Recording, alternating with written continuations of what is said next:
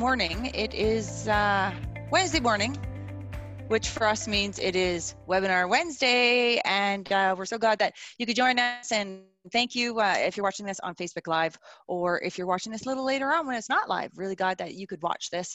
And today, I think it's going to be a really exciting day because we're going to learn about something that um, I actually am going to learn a lot today because we're talking about something that um, I've never really actually put much thought into before.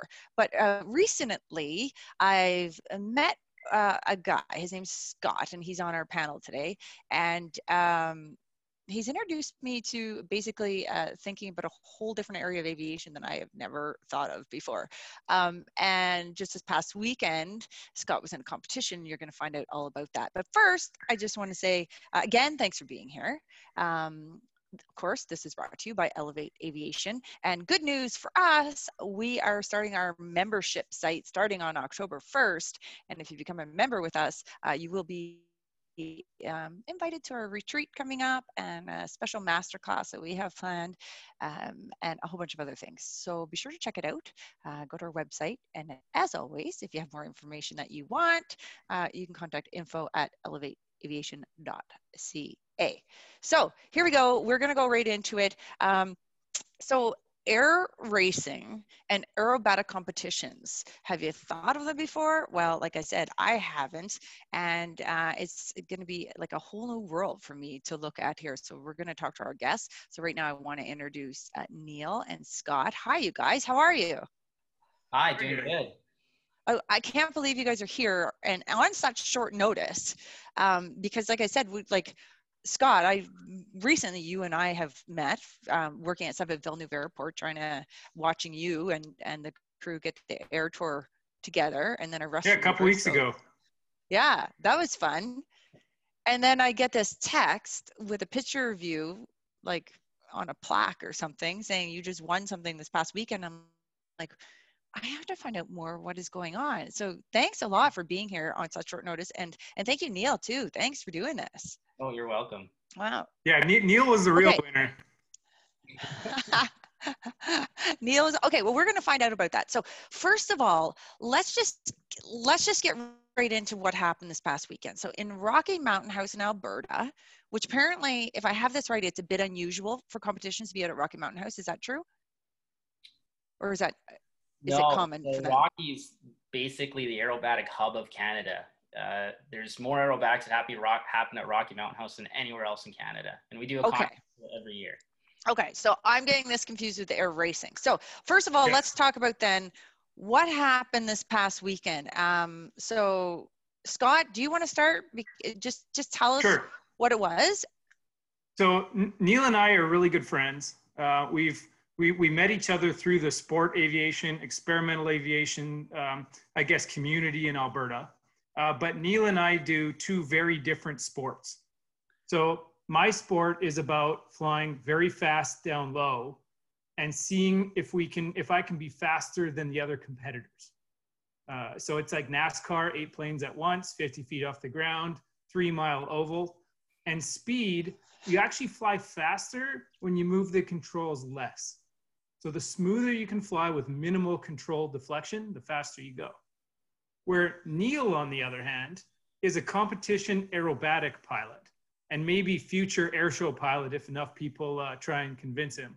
But uh, so how that works is it's total opposite to racing, where to fly these sequences that are set out early from the International Aerobatic Club early in the year, it's all about precision, crisp flying and flying the maneuvers textbook. So the loops need to look round uh, the vertical lines need to be perfectly vertical.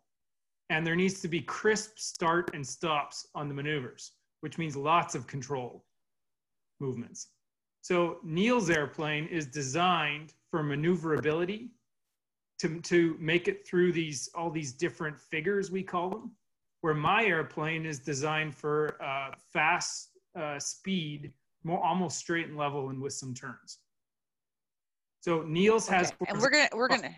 If I go upside down, inverted, uh, like sustained inverted flight, my engine would quit. Neil's will keep running indefinitely. Okay. And in a little while, we're actually going to see a little video of each airplane too. So we can, right. we can see this more. Okay. Right. So, so air racing weekend, okay. does not happen in Alberta yet. We're trying really hard, but it has not happened yet. And it's going to be awesome when it does. Uh, aerobatics has been in Alberta for quite a while. And Alberta is, is probably the hub of Canada for it. It's okay. very common around here compared to the other provinces and it's really cool to see that. So Neil is kind of leading that show now with his latest win in the competition in Rocky Mountain House, which happens every year, right on the September long weekend. So that's kind of hopefully a, a short summary uh, or clarification of what we both do. Okay, so that's really good. So, so uh, for people watching, you know, just to sum that up, Neil, aerobatics, Scott, air racing, two totally different things. Uh, people yes. who know that are like, of course it is, but we're learning. So this is great. So just yeah. just to, um, we're going to go off subject here for a second, but I want to capture it while I'm thinking of it.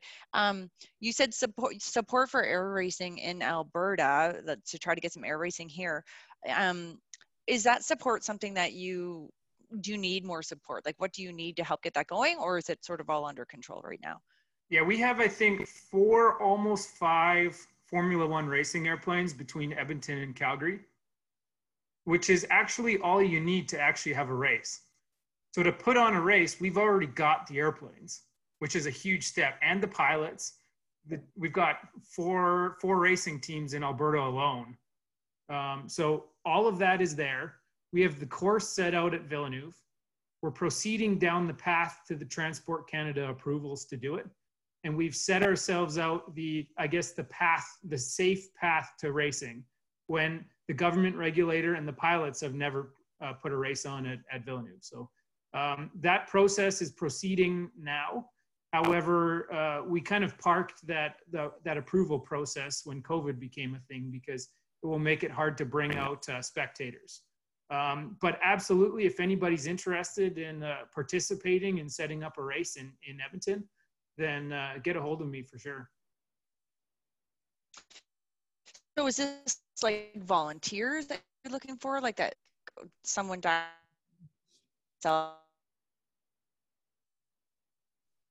You're a little bit broken up for me.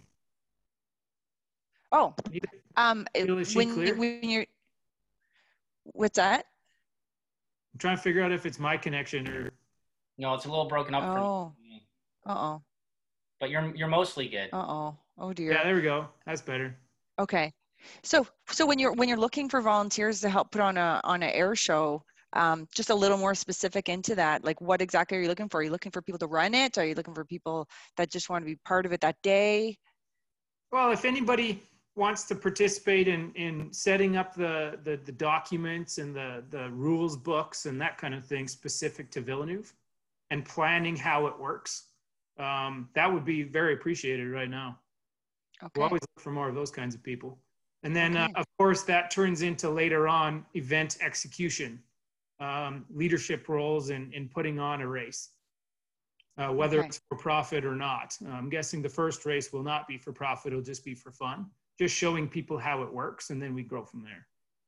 Okay. Okay. Good to know good to know. So call to action for anyone watching that maybe want to want to you know get involved in this. Okay, so um, so this past weekend, how was it? Like, um, so what happened? So Neil, when when you show up to race, um, what happens? You show up and do you know what you're going to do already? Is it like planning a dance and you plan it ahead of time, or do they do they give you something that you have to do? Like, how does that work? Yeah, so it's a it's a little bit of both. So at this past contest, um, we flew things a little bit differently than a typical contest. We flew three flights, which is normal. Um, the first flight we fly is called the Known, and it's put out by the International Aerobatic Club at the beginning of the year, and we can practice it as much as we want, and then show up, and we've got it we've got it well rehearsed basically. The second flight is normally a free, which we design ourselves, and it has to meet certain criteria. And again, we can practice that as much as we want, and we can use one from previous years. So we know that one very well as well. And the last one's an unknown, which we get the day before the contest, and we're not allowed to practice it. Once we get it, we're actually not allowed to fly anymore, other than our contest flight. So we've never flown it, and we just have to kind of plan it out on the ground and go fly it. So the more challenging thing at the contest over the weekend was that we flew an unknown and we actually did two unknowns and we did it all in one day because of the weather on Sunday. So it's almost unheard of that you fly two unknowns and then you do it all in one day. And we did that because the advanced level pilots are training for a world's competition that's coming in 2023 to Las Vegas. And we're trying to select the team for Canada. So by getting more unknown practice, it's it'll help us towards the worlds, which is basically all unknown flying at the worlds. So that was the idea there. And are you going to the worlds? Well, I'm hoping to. I'm a potential team member, but Canada has to select a team and the pilots that they want on their team. It's kind of like an Olympic event. So they select their pilots based on. Uh, it's going to be based on multiple things, but the scoring from competition is a is a is a big one. And then uh, once we have the pilots selected, then they'll train and hopefully go down to worlds and see how they do. Neil, do you want to talk a little bit about um, the how the cat or how the competition works, uh, how the Alberta Aerobatic Club works, and what this competition was? yeah, so so we can kind of run run down how how contest how it flies basically and how it works. So there's five categories: primary, which is the beginner category, which Scott flew. Um, sportsman, intermediate, advanced, and then unlimited. Unlimited being the top category where anything goes basically. Um, and obviously, difficulty rises as you get to unlimited. It's much tougher to fly, and you need a very high performance airplane to fly the unlimited level. Um, so Scott flew primary, and I flew an advanced. Advanced was the highest category we had at the contest on the weekend. We didn't have anybody compete in unlimited. Um, and then each pilot flies three flights, like I said. The uh, lower categories normally fly three known flights. So their flight, it's the same flight every time. Once you get to intermediate is when they mix it up and you do three different flights every time. And it's a, it's a little more challenging. Um, and we, we have three, minimum of three judges on the ground and they're watching us fly our sequence. And it's, it's much like figure skating. So you start with a perfect score and then every time the judges see an error, they deduct your score. so at the end of the contest, it, it's the average of the three flights, and it's a percentage out of 100, and the highest percentage wins. So that's that's basically how a contest works. Okay, I'm actually curious. How do you know your score? Like you know, like you said, it's like figure skating. That's where you know they the judges all put up the score. Like, do you have to go online to find it? In this sort of no, thing? So it's actually computed right there. We have um, somebody on a computer, and the judges the judges have an assistant with them and a scribe. So there's actually three people with with uh, each judging group, and the assistant judge calls out the figures as they're flying, so the judge doesn't have to look down and he can watch the figures. Oh. And then he immediately relays to his scribe what the score is after each figure. I call them figure. A figure is one maneuver, and we'll we'll kind of show you a little later in the video, but each each figure is marked separately, and then all the figures combined is a sequence. So that judge gives his scribe the score, and it gets marked down on the sheet. And right at the end of that flight, the sheet goes to the the uh, score computer and gets put in the computer. And then once everyone's flown, they post them almost immediately, and you know your score from that flight. Um, okay, let's get into the videos. Scott, let's start with with yours. But so here, let's explain something first, though, Scott. You're an air racer. You're yep. flat and fast and low to the ground, right? Um, but yet you're in this aerobatic competition. Like, did you just decide, hey, you know, I, I can I can do that. I want to go and do that for the weekend. Like, what got you into this this weekend? Well, so we um, so uh, we kind of have uh, three friends that that fly quite a bit. Um, we're all around the same age and we've all got high performance airplanes and we all spend the majority of our weekends wrenching on them. Um, Jason, who can't join us today, uh, he's, he's at the lake. Um, Neil and that, then I. Um, so we always have fun um, flying around the city, uh, around Alberta, around Calgary, that kind of thing. Uh, and then we all meet in Rocky Mountain House. Um, so my kind of flying though is is is I fly at around the same speeds as as my friends do, but my airplane can't do the same maneuvers that theirs can. If that makes sense. So that's kind of the big difference. So Scott didn't actually compete in his airplane at the contest. Okay. Right. I was That's right. Oh, that's where I was going with that. I was going to, Yeah. but um, uh, it didn't work out. I didn't quite finish it. Uh, so Jason, with a Game Bird, one of the highest performance aerobatic planes ever, said, "Yeah, Scott, you can you can you can borrow my airplane and compete." So I was like, "Okay, should I try it? All right, let's try it." So I entered the competition. Is it scary a little bit? never flying in the game bird and in the basic junior group and uh, made it through a sequence surprisingly Three times. Like, is it like is that safe? Like, well you yeah, you have like, to know. t- it's up high. Jason's in the back as we call it safety pilot. So if anybody wants to try competing they can register in these contests and, and then fly in the other seat of the airplane with a safety pilot in the back that does the landing the takeoff and landing. So it's actually really safe. So in this case i was flying in the game bird which is designed for competition aerobatics. Uh, not only that it has enormous power and control authority which makes it really easy to, to wrestle its way through a sequence. So, with very little skill, these high performance airplanes give the pilots kind of a handicap in these competitions. They make it much easier to make it through a maneuver than my, say, racer would. So, it, uh, the, re- the reason Okay. I think I did so well was because the Game Bird kind of made it cheap. He was cheating. Plane was too Oh my good.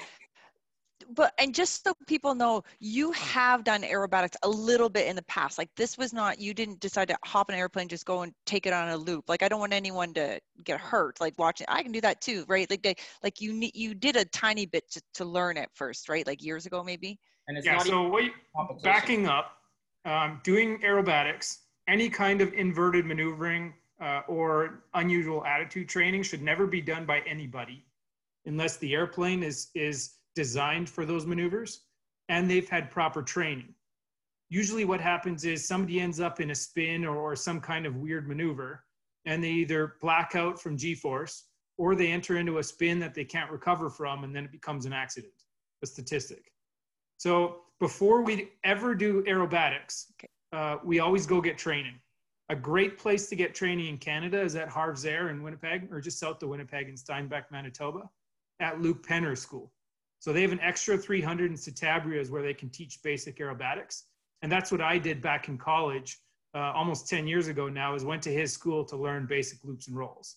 To race, we need a minimum competency of aerobatics in case we end up in unusual attitudes on the racetrack from wake turbulence, etc. So I use my basic aerobatic uh, experience and training to make it through the primary sequence in a game bird, which is also designed for aerobatics. You don't look old enough to have started aerobatics training 10 years ago. Yeah, I, I started when I was 16. wow. Okay. Okay. So can you can you show can you share your screen and and Yeah, show sure. us your air racing and uh, so this is now the air racing. This is not what he did for the airbags this weekend, right? Right. This is your air racing. Yeah, So, so yeah, just to give people context of what they're watching here, this is a this is a clip from a air, from a race in Thailand in 2017. Oh. We were at a military base in uh, near Pattaya City. Um, it, it was quite a large uh, venue. Actually, it was really nice, great runway. They it was a B-52 bomber base back in the Vietnam War. Um, uh, it was actually some of the people racing had actually flown in the Vietnam War out of that airport. and They hadn't been there since. Uh, so you can see all the old war hangars still on the field that we actually fly over on the course. Half the course is over the jungle, which you're about to see. Half of it is next to the runway, which is typical. It's a three mile oval, and to pass, we have to pass on the outside, which means we need some extra speed to overtake, which is where the challenge comes in. So this is a this is a clip from the. It starts on the backstretch. We turn around. There's six pylons, three on each side. You're going to see three pylons go by in the turn. We're going to roll out on the front stretch, and then I'm going to make the pass. Um, you're going to see the hangers go by underneath us. Uh, the trick to passing is stacking. So you're going to see me gaining altitude on the other airplane, and then using that altitude and converting it back to speed for the front stretch pass.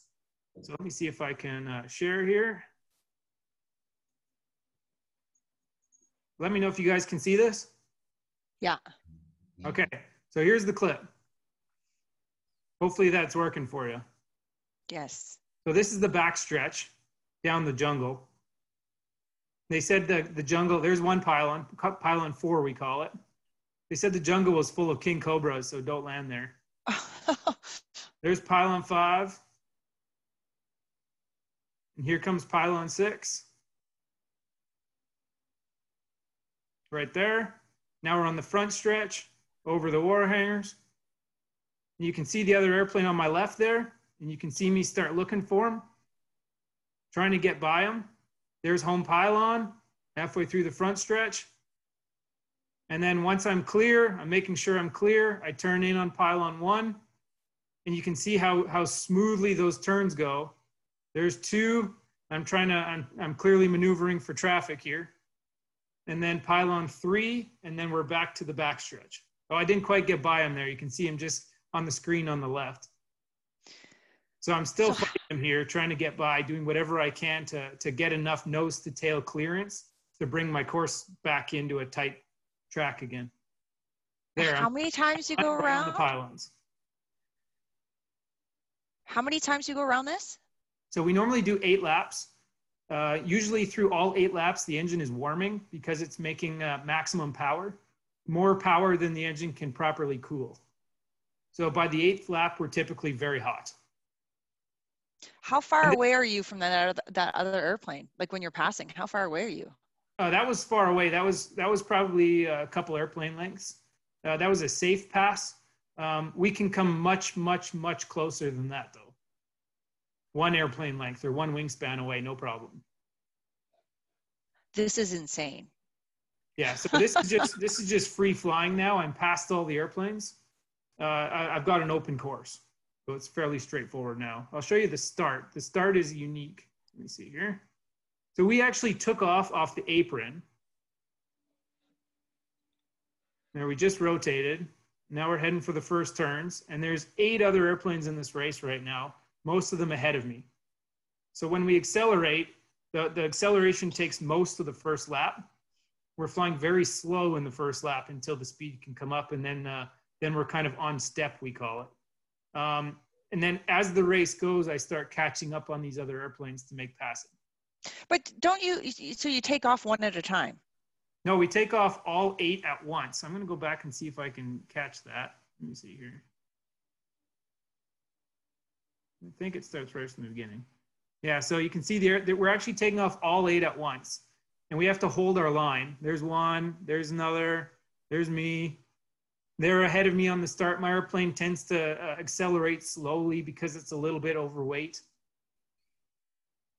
Uh, and we're just holding our lines. There's actually three rows of airplanes in this race. I think I'm in the back to start. Did you win this race? Uh, I don't think so. So we have uh, kind of like aerobatics, we split ourselves up into uh, three categories of speeds bronze, silver, and gold. Uh, there's eight planes in the gold, eight in the silver, eight in the bronze. Um, we qualify by doing two laps, and I think the the fastest lap is our qualifying speed, which determines where we start in the heat races. If we win, if we say blow a motor and we place last in the in the heat in the uh, qualifying, then we can use the heat races. By if we win them, we get to move up to the next group, the silver, and then if we win again, we move up to the gold. So that that's the redemption if you blow a motor in qualifying okay. qualify or whatever. So this is in Thailand. How do you get to Thailand to do this? Like, are you sponsored? Uh, yeah, the, the race actually covers our costs to get there. All of the team expenses are covered by the race. And then parts come from sponsorship. Wow. Yeah.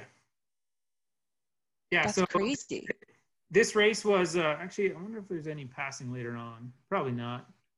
Uh, How many spectators you have at that race? Say again, Neil. How many spectators did you have at that race?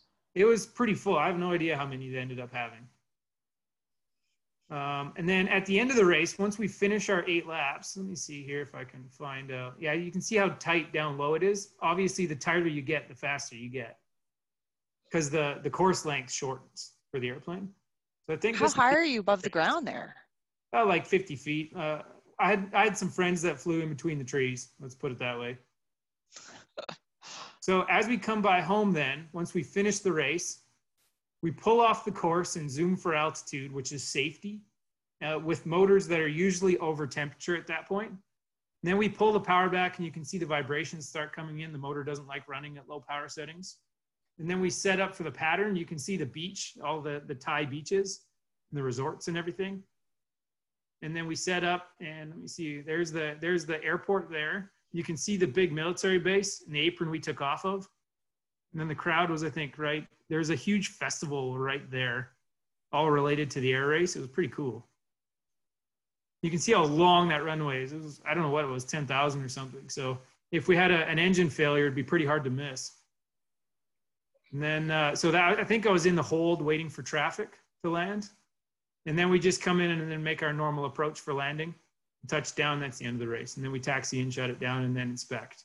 That's the other thing we do is wing wags for traffic because there's a lot of airplanes with poor radios trying to find each other, eight airplanes landing at the same time. The wing wags are important so that other people can, can get a visual on you and make sure there's no other traffic if they're on approach behind. So before we get into Neil's video, like how much training does it take to do this? Um, it's it's not so much a uh, a quantity of training. It's a more a question of how long does it take to develop the skills to do it safely. To actually compete in a race and, and finish a race is not that difficult. You basically have to know how to do steep turns and how to and, and basic formation flying, not hitting somebody. That's all you need what is what becomes important skill wise is when things go wrong. Uh, we're running the motor, so they normally redline about 2,700 RPM, 2,700 we say, and we're running like 4,000. Uh, and also with the other airplanes on the track, the, the probability of a mid-air collision is very high. So it's fine until things go wrong, and then you need the, the extra skill. And that skill, uh, by far the most important thing, I think, is situational awareness and making good decisions, uh, not putting yourself in a situation of, of excess risk. And then the second most important skill, I think, is the ability to glide your airplane and deal with an emergency on the course, which involves an engine failure and making it back to the runway 100% of the time.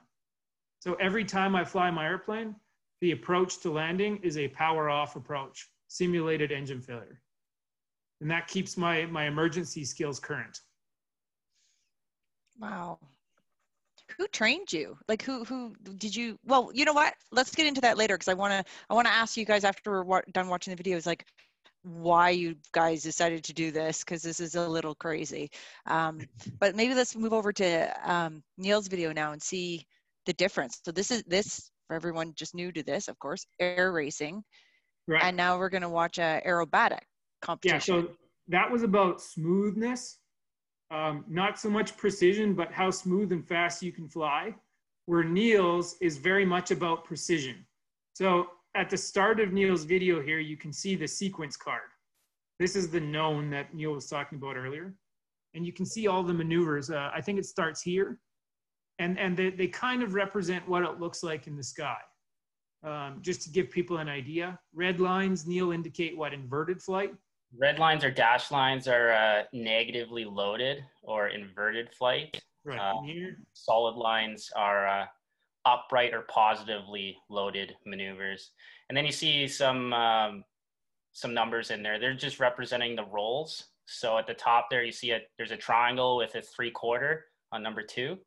Oh yeah. Uh, that's a snap roll and it's a three quarter snap roll going down. Uh, that figure is actually a hammerhead. So that's what that line at the top represents, a hammerhead. And then uh, you see another triangle on, what's that, number four?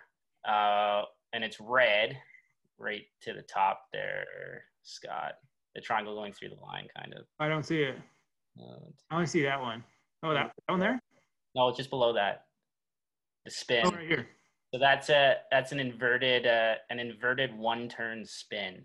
So we could have up to two turn spins in a contest. Um, typically, we only see up to one and a half. Uh, that one happens to be a, a one turn inverted spin.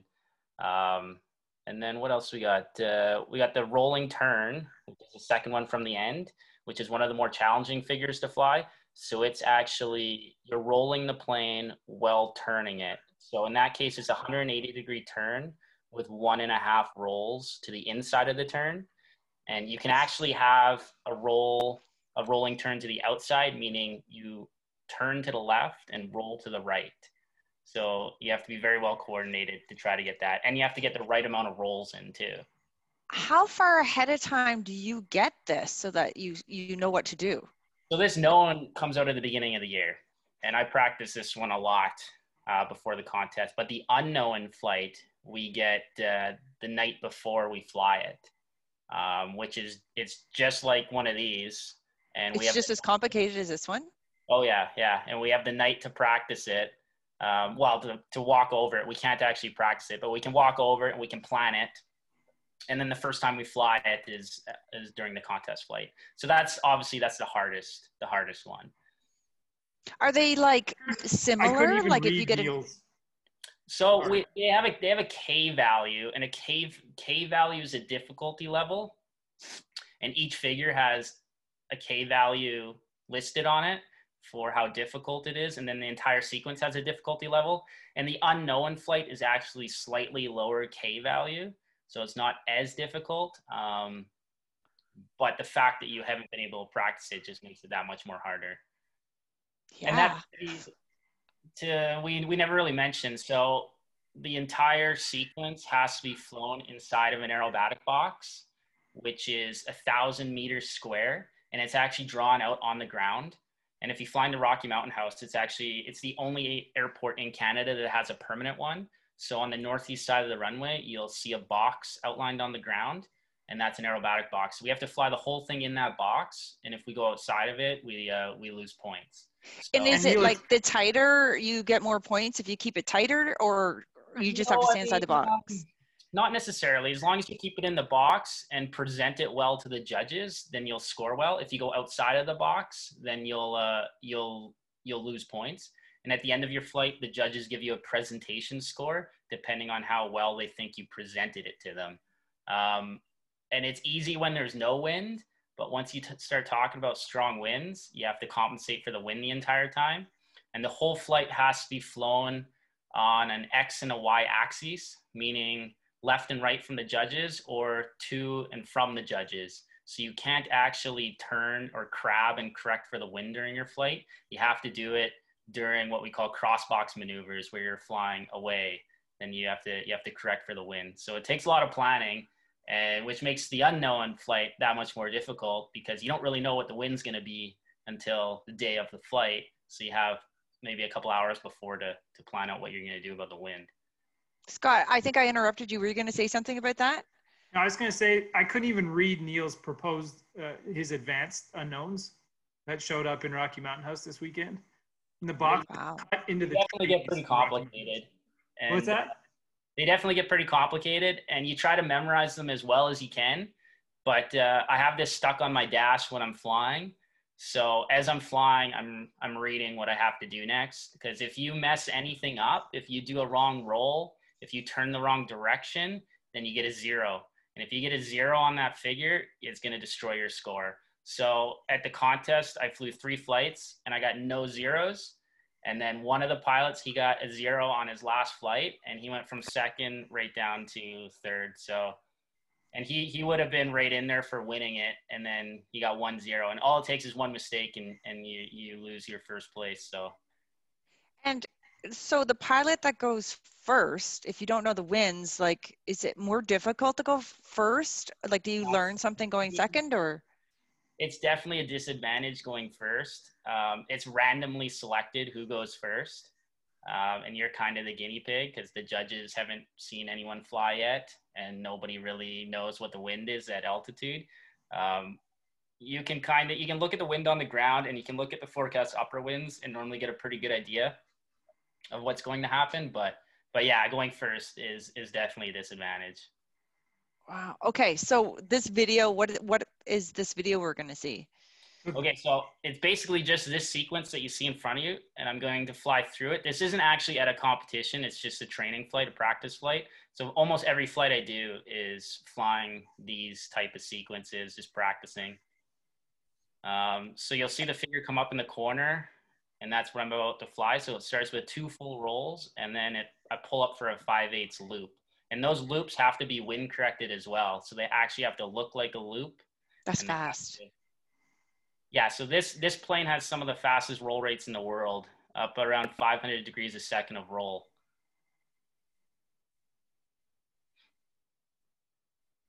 And then everything has to be precisely stopped, and you have to stop it long enough for the judges to see, otherwise you'll lose points.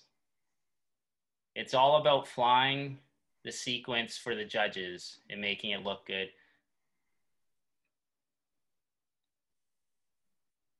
You have to remember too, when he's upside down, he's actually hanging in his straps. Yeah, so Like a lot of people say negative G hurts, and I don't think the negative G hurts. Like it, it doesn't hurt that much, just the G, but the seatbelt hurts. Because if you're pushing five negative G, it's all on your hips on the seatbelt. So you get some pretty gnarly bruises. Were you aimed at the ground right back there? Yeah, so those down lines are vertical down. And like Scott mentioned earlier, you have to be perfectly vertical. If you're three degrees off, you lose points. And it's from the judge's perspective as well. So you'll see here I'm pushing to the vertical down. And you can see that sight gauge on my wingtip I keep looking at. I'm lining that up with the horizon to give me my perfect vertical lines. Or here, 45 to, oh no, not this one, but um, I also fly 45 degree lines. So all lines in a competition are level, vertical, or 45 degrees. And if you're off by three degrees, you lose points. How high are you when you start your straight vertical down? Well, throughout the entire sequence, um, every category actually has different altitude requirements in the box. So the lower categories are higher, have higher limits, and the higher categories you can go lower. Um, so for advanced, we can go down to about 650 feet is as low as we can go. And uh, the top of the box is 3,600 feet. So throughout this entire sequence, I'm between 650 and 3,600. Normally I'm on the lower end just because um, my plane's tiny and I want to present it well to the judges. So the lower I am, the easier it is for them to see what I'm doing. And this is your airplane? Yeah, it's my airplane. I bought it at the uh, beginning of 2019. I bought it, and uh, I had my original plane I bought in 2012, and then I sold that to a friend of mine who was actually he competed with it at the contest this past weekend, and then uh, I bought this plane so I could move up to the higher levels. Okay.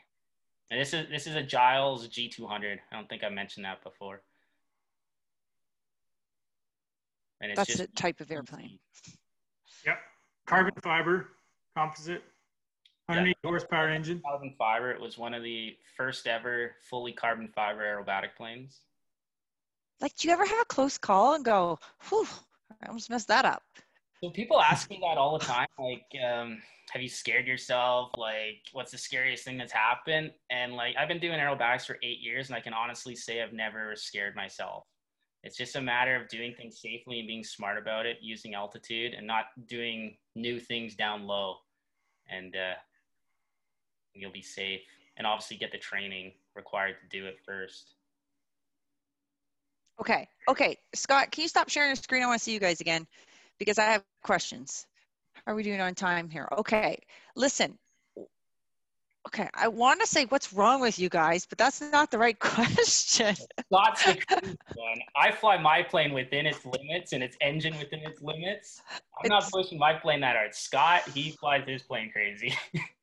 Okay. Yeah, so go ahead, Scott. I race because I, I hate pulling the G's and I get so airsick doing rolls like that. Okay. So oh, I need to go. We need to go back now. Um, uh, Neil, let's start with you. Like, were you born upside down and you just thought, I was Yes. kidding. Like, like, where did this, where did this want for this sport come Well, from for you? I grew up. Yeah, my dad's a pilot, so I grew up around airplanes. I grew up around aviation and flying. Um, but I never really thought about aerobatics until I think I was 18 or 19. And we were in Europe. My dad was working over there at the time, and we went to a world's aerobatic contest that happened to be nearby. So we went and checked it out, and that's what kind of sparked the interest in it. And I, from then on, I always wanted to compete. So I got my pilot's license, and then a few years later, I bought my first plane, got some basic aerobatic training, and then decided I was just going to start competing. And that's how it all started. And you currently work as a pilot, right? I do. I currently work for WestJet, and I've been with them for a little over six years now. Okay, and what uh, what do you like better, flying WestJet or flying? You know, that's probably not a good question. You don't have to. Don't answer that one. WestJet, of course, is the answer. I um, think so, Neil spends more time uh, in his airplanes than he does driving. yeah, probably. Fly yeah. to work. To to win at an advanced level, like over this over the weekend, there it takes a ton of practice and a lot of time and a lot of gas, and uh, like it doesn't just come overnight. Like I spent a lot of time in the plane practicing, so. And it's, it's always you always get a little nervous going into the competition too because you see that sequence that we showed earlier. I I would fly a sequence like that like a hundred times, and then you go to the contest and you have that one flight to make it make it right. So okay, if I was ever flying on WestJet and something happened to that airplane, I would wish you were my pilot. Maybe all pilots should have your training and then then go and fly commercial. wow. Okay, Scott, what about you? Like, where, so where did your love for this come from? Where did your need for speed come from? Yeah, I, I was not born upside down. um, no, I, I just wanted to fly as a kid, and I used to build Lego airplanes. And uh, racing is a is a very different sport where it's not so much just about the pilot skill. Uh, racing starts with can you design a fast airplane, and then it progresses into can you build an airplane as fast as you think your design will go, and then it moves into can you test your airplane safely and not get hurt doing it? And then it moves into can you now compete in your airplane that you've just designed and built to go fast? So there's a lot more engineering and so on, and systems knowledge and, and aerodynamics and engine knowledge involved uh, in air racing compared to aerobatics, which is much more focused on pilot skill. Uh, so pilot skill in air racing is actually a small component of it. Um, I'm an engineer for a living. I went to U of A. Um, I love designing and building cool things. Uh, I love working with uh, carbon fiber and composites. We've got a new racing airplane on the way that's all composite.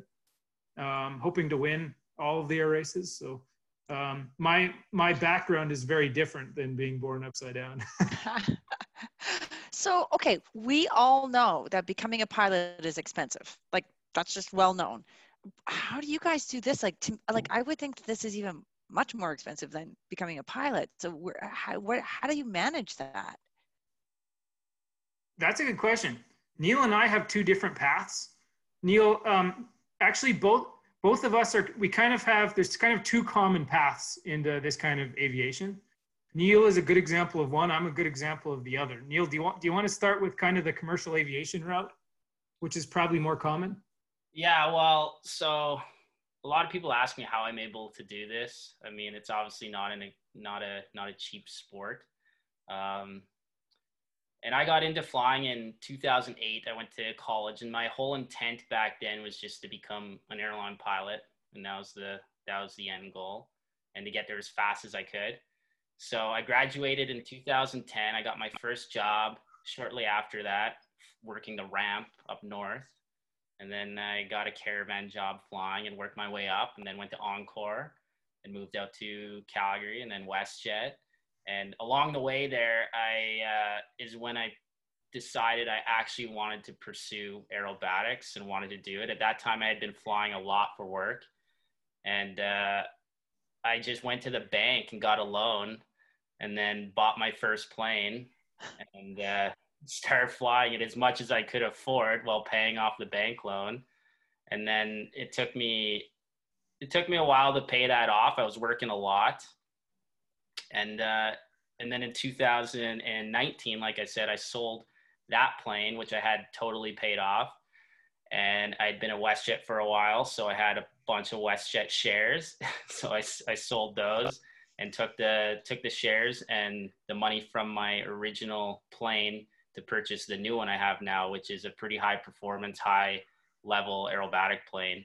And the reason I went for that plane is because it's a four cylinder engine still but can but can compete with the the six cylinder engine high performance unlimited planes, uh, but way way way cheaper to fly.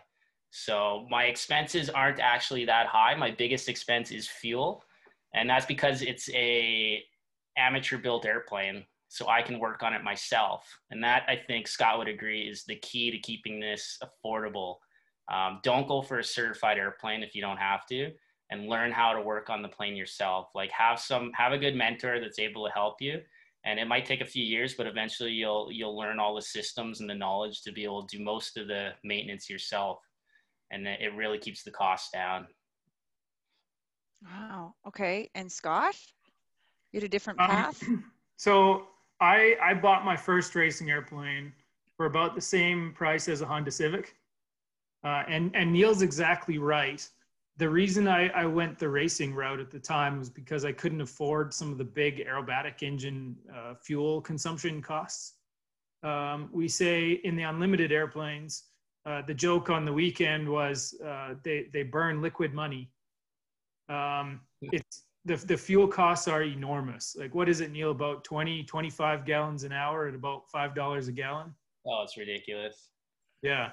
Whereas um, my racing airplane burns about $40 an hour in fuel. And Neil's exactly right when he says experimental amateur built is the way to go. Uh, the, uh, the ability to work on the plane yourself is enormous uh, when it's, it's, in fact, it's, it's a game changer because if you buy a certified airplane have to pay a mechanic $100 per hour to work on it very quickly us young guys that don't even make $100 an hour in our day jobs can't afford that um, so we do all of our work ourselves which which brings the maintenance costs way down um, i think on my racing airplane um, just for sport flying I, I probably spend in the order of $2000 a year on maintenance um, not including uh, racing parts and that kind of thing. Um, so it, that part's very affordable. Um, engines are um, about a thousand dollars a cylinder for new ones, and I've got four of those. Uh, so the the engines are fairly affordable to replace uh, in the little engines. The big engines are far more than that. But uh, to, if you keep the the motors small and the airplane small and simple and amateur built, it's totally affordable for somebody in their 20s, no problem. Um, for example, a Pitts Special S1S, uh, one of the competitors, Ted Reynolds, was flying it. Uh, you can buy them for about $30,000 in fairly good condition. Uh, they'll burn what about $60 an hour, Neil, in gas? Yeah, about that. Probably less. Yeah, and, and you'd probably budget, call it 400 a month on hangar and maybe a thousand a year on insurance. Um, and you're good to go. And then after that, it's just fuel. Yeah, I think so the big thing is people tend to they want to get into the sport of aerobatic flying or, or whatever it is, and they want to get the best airplane that they can, and they set their sights on something that's just unachievable to start with. So my first airplane was was a lot lower performance than what I have now, and it was a lot more affordable. So you just have to get something to get you in the air and get you started and then once you're at the point where you can sell that and take that money and buy something else. You just work your way up to to the dream plane and what you want. It may take a long time but along the way you're gonna you're gonna gain a lot of experience.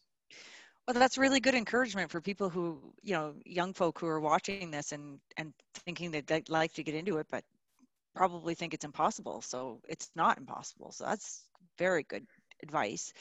Um, I just I have a couple questions that I want to get to, just more on the personal side. Um, so one of the things that we talk about a lot um, is um, you know there's a voice inside your head that you know tries to tell you you can't do things, and um, we talk about that from like a, a, female point of view a lot, and and from males as well. Do you guys have that at all? Like, are you guys afraid of anything? like yeah. honestly like do you have fears what are like what are they like, uh, who neil go ahead um, I mean, well, of course. Um, every time I get in the plane, I'm a little scared. I mean, you're you're pushing something to the limit, right? And and you're you're doing something that can can kill you. There's obviously a bit of risk involved, but I think that that little bit of fear every time I fly is what keeps me safe. Um, I don't do anything that I shouldn't be doing. I don't do anything down low that I haven't practiced multiple times up high. And I think that's the reason why I've never really scared myself in the airplane is because I get in the plane with a bit of fear every time, and I know the risk that is there. Um, but you can't let that stop you either. You go to a contest and you're nervous and you're a little scared, but you get in the plane And as soon as I'm in the plane and doing my thing, it, it just doesn't matter. It all goes away. Um, there's all those people on the ground watching me, which is amazing about this sport that you're up in the air, you can't see them. It doesn't matter. It's just like you're doing a regular practice flight. You know they're there, but but they're they're out of sight. And uh, as soon as I'm flying, I don't know about Scott, but all that fear just goes away. Um, you just you just can't let can't let it control you, and you can't let it stop you from from what you want to do.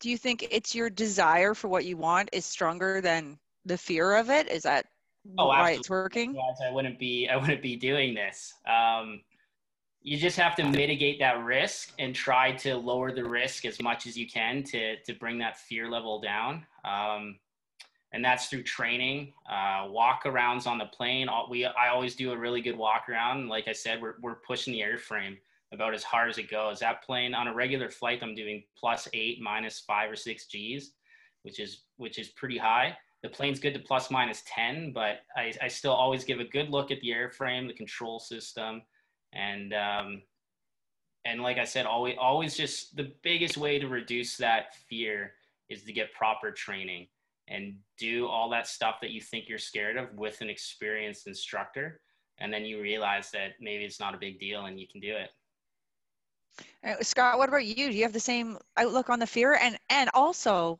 what about your parents? how, do they, how, do they, feel? well, what it comes down to is being responsible.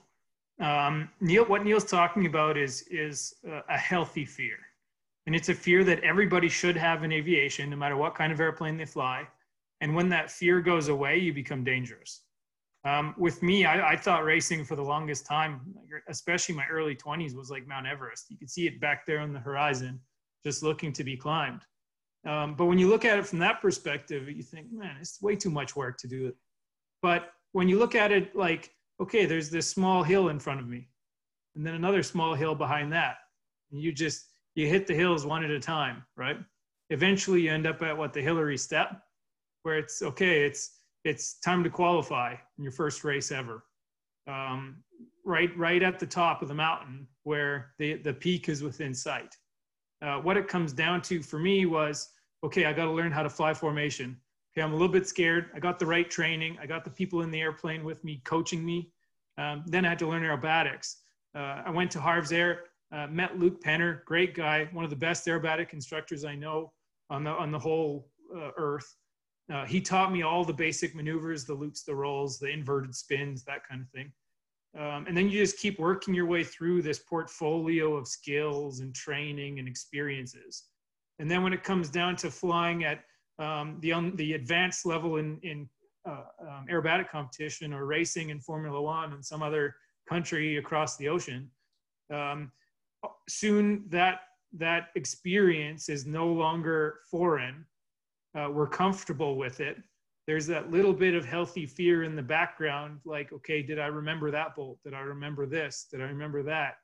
Um, but when we're prepared to do it it's no longer an issue of can it be done? It can be done. So it comes down to it takes years to get prepared. Once we're prepared we always have that healthy fear but um, when we're prepared to do it it's no big deal. Are you less afraid now? Like that that healthy fear is it is it less now that you've done it and practice and know what you're doing than it was you know your first time? No every time i fly it's in the back of my mind no matter what flight it is. I don't think it gets less ever because the risk is the same and the consequence of screwing up is the same. Uh, and my parents know that uh, i have that healthy fear. And i take things a lot slower than most people and I live at a risk level that's um, very manageable and responsible. Um, everybody has a different um, uh, risk tolerance in their life. They might have younger kids, so they don't want to take the same risk, that kind of thing. Um, it, it, all comes down to um, what is the, the level of risk that, uh, that you're comfortable living at um, for the rewards. And this kind of flying, the sport aviation kind of flying, is one of the highest reward um, activities I can think of in terms of humanity, in terms of uh, adventure and engineering and uh, pilot development and doing things with airplanes that nobody's done before. Uh, when Neil's out where he is now in this YouTube video that we just watched doing that sequence, there are no rules where he's flying. He do whatever he wants. there's very few activities still like that in the world. Mm. So, um, Scott, we were talking earlier uh, before we got on here about uh, women in this sport. Can you touch on that? Are there many women in this sport? Um, I think it's growing. Um, we see we see probably um, 10% of air racers are women, maybe 5% somewhere in there. So, which is probably uh, a similar percentage to uh, normal airline type flying yeah. or other aviation. Um, I guess that's more than I expected, actually. Yeah, but um, uh, what I find is uh, the women that get involved in, in sport aviation very quickly rise to some kind of legendary status or celebrity status. They become very well known very quickly, which is actually pure opportunity for people interested in getting involved in the sport. Where, where other um, activities in aviation um, might not have that same kind of opportunity um, as, as aerobatics and, and racing. So it's a, it's a really interesting place to be right now uh, uh, as a woman that's interested in getting into this. Um, they've got so much opportunity. It's mind boggling. Wow. Well, so so you encourage women then to to maybe take a look at it because I mean, like, like even me, I'm in aviation and I never thought of this. Uh, not that I'm going to. No. Yeah, well, I, I, think one of the biggest problems is women don't know about it. Um, it's not mm. typically a like when you go to um, a competition or a race or something. The target audience for the sponsors tends to be um, older males, right? Um, not it's not so much targeted towards females. Uh, so they so women then naturally don't have a chance to experience it early on or become familiar with it, where they can participate. What do you think, Neil? Is that a, is that a good um, yeah, I think so. And actually, just to add, so we have the Alberta Aerobatic Club here, and it's the largest aerobatic club in Canada and the most active. And we actually have a lot of women that are part of it. Um, our contest director over the weekend uh, was a, is a female, and we had, I think we had one female competitor at the contest. We were supposed to have three. Two.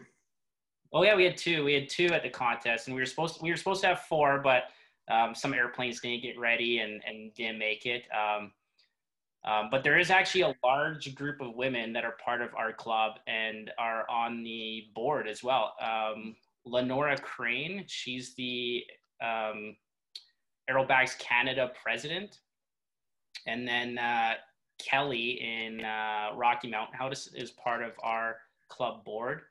And uh, there's Anne Follinger as well, who is also a huge part of the club and competes at every contest. So there actually are a lot of women that are becoming part of our, mm. our club.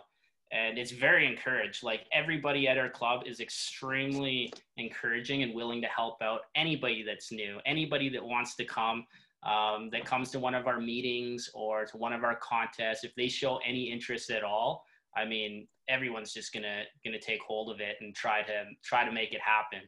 It's uh it's a pretty tight knit group for the for sport around Alberta, and it's uh it's it's hard to get new people into it with the expense and everything. So if anybody shows interest, we're immediately all over them. Try to get them, try to get them to come. Whoa. We don't want the sport to die. Obviously, we want it. We want to keep getting getting new young people into it.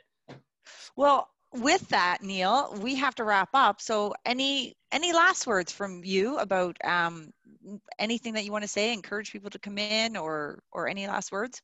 Yeah. Um, if anyone is interested, anyone that's watching, um, you can get a hold of me, or um, there's my if if you're interested in looking at other videos or pictures, my Instagram is Neil Harris 360, and feel free to message me through that too and uh, we can get together if you want to get into aerobatics or maybe just be part of the club or volunteer to contest to see how it works. Let me know and, and i'll make it happen.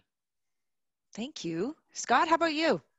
Yeah one thing to add to that is uh, there's there's a, a, decent amount of aerobatic training in the province and in, in neighboring provinces. Um, get a hold of either neil or i if you want to uh, get put in touch with somebody that can help with that kind of thing and then there's the opportunity to fly in primary with the safety pilot at these contests.